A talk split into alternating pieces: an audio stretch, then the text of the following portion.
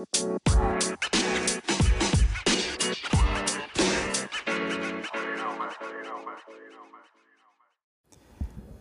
えー、始まりましたミンサバーです。えー、今日の、えー、ミンサバーですね、こ熱中症についてですね、えー、ちょっと解説したいと思います。こちらね、応急手当指導者標準テキストガイドライン2015対応ということで、えー、応急手当ので、えー、指導するときに使う書類、えー、テキストが手元にあったので、えこれに書かれている、え熱中症でですね、ここね、ちょっと 思い返して読んどこうかなと思って、えー、上げときましょうと思います。はい、え熱中症。熱中症とは、え暑熱環境下で生じる脱水や体温上昇などの身体の異常の総称である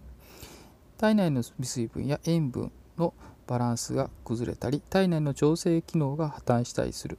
重度の熱中症では命に関わる場合もあるが適切な予防法でその発症を抑えることができ適切な応急処置によって救命することが可能であるということですね。熱中症は気温や湿度風通しなどの環境因子のみならず年齢体調などのほか、え、運動や労働などの活動状況によっても発症する。炎天下での運動や労働だけでなく冷房のない暑い室内や車内でも生じる。特に認知症精神疾患心臓病などの持病がある高齢者はリスクが高い。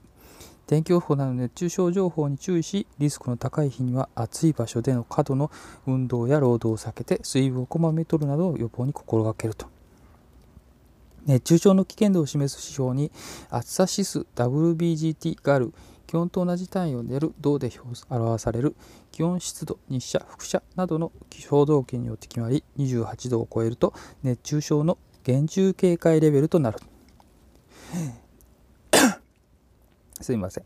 熱中症はその症状や原因によって程度によって日射病熱痙攣熱疲労などさまざまな呼び方がされてきたが厳密に区別することが難しく最近ではひとめとめして熱中症と呼ぶことが多いと書かれていますね。はい、で、えー、次にね熱中症に対する応急手の指導要領ということで、えー、書かれているところをちょっと読んでいきたいと思います。括弧1熱中症とは。熱中症はその原因や症状程度によって日射病熱痙攣や熱疲労熱射熱射病などさまざまなより呼び方をされてきました。しかしこれらは全て共通の原因である暑さや熱によって生じたものでそれぞれが重なっていたり移り変わったりするもので厳密には区別することは難しくひとまとめにして熱中症と呼ぶことが多くなっています。重症の熱中症は緊急を要する危険な状態で我が国の毎年多くの人が熱中症で命を落としておりますと書かれていますね。はい。過去に熱中症の発生起因と予防。丸1、熱中症は必ずしも炎天下で無理に運動した時でなく、特に乳児や高齢者では冷房のない暑い室内や車の中に長時間いるだけでも熱中症になりますと。丸に高温下での作業や運動をする場合は十分な休憩とこまめな水分補給を心がけるとともに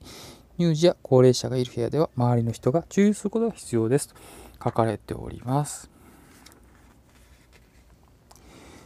でですね、えー、熱中症にもですね程度があるよと分類ですね、えー、1度2度3度と数字が大きくなるに従って、えー、重症度が高くなると重たくなるということに書かれていますね。1度の中にはめまい失神筋肉痛筋肉の硬直大量の発汗と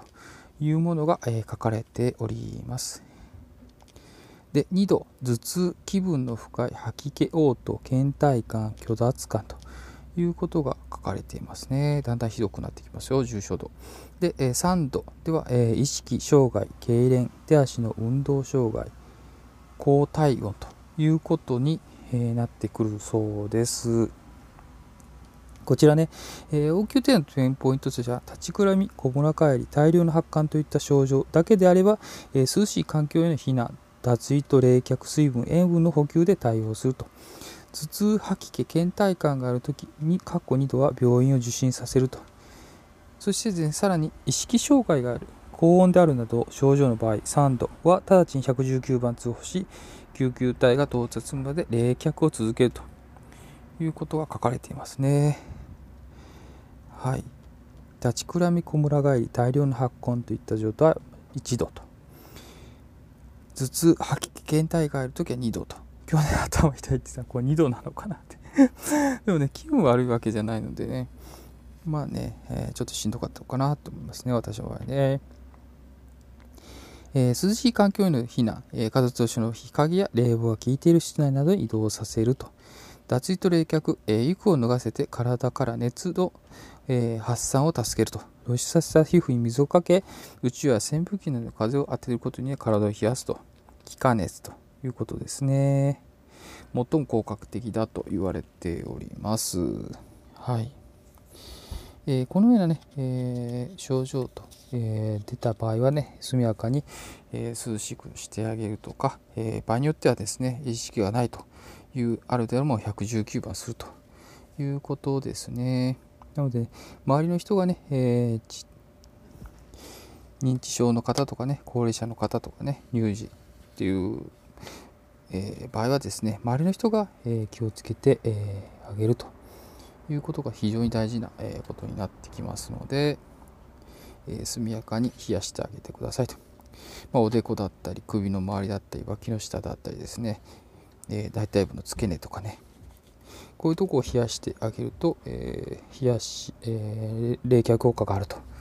いうことになってます。はい、えー、まあ、今日はですね、え熱中症の、えー、ついての、えー、説明ですね、えこれ、応急手当指導者標準テキストガイドライン2015を、え元に、えちょっと読んでいます。はい。なので、えー、こういうような症状がある場合は、えー、ですね、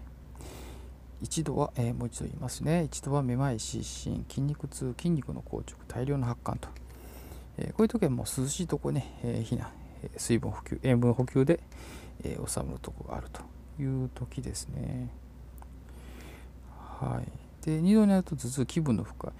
吐き気、嘔吐、え倦怠感、虚脱感と、体がぐったりするとか、力が入らないとか、ということですね。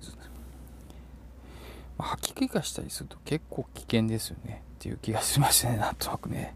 はい。なので、ね、これからね、どんどん季節暑くなってきますので、えー、こういったことにもね、気をつけながら、えー、元気にね、サバゲーできたらいいなと思いますんで、えー、よろしくお願いいたします。はい。え今日は、え熱中症について、え説明してみました。以上、ミンサバでした。レッツサバゲイ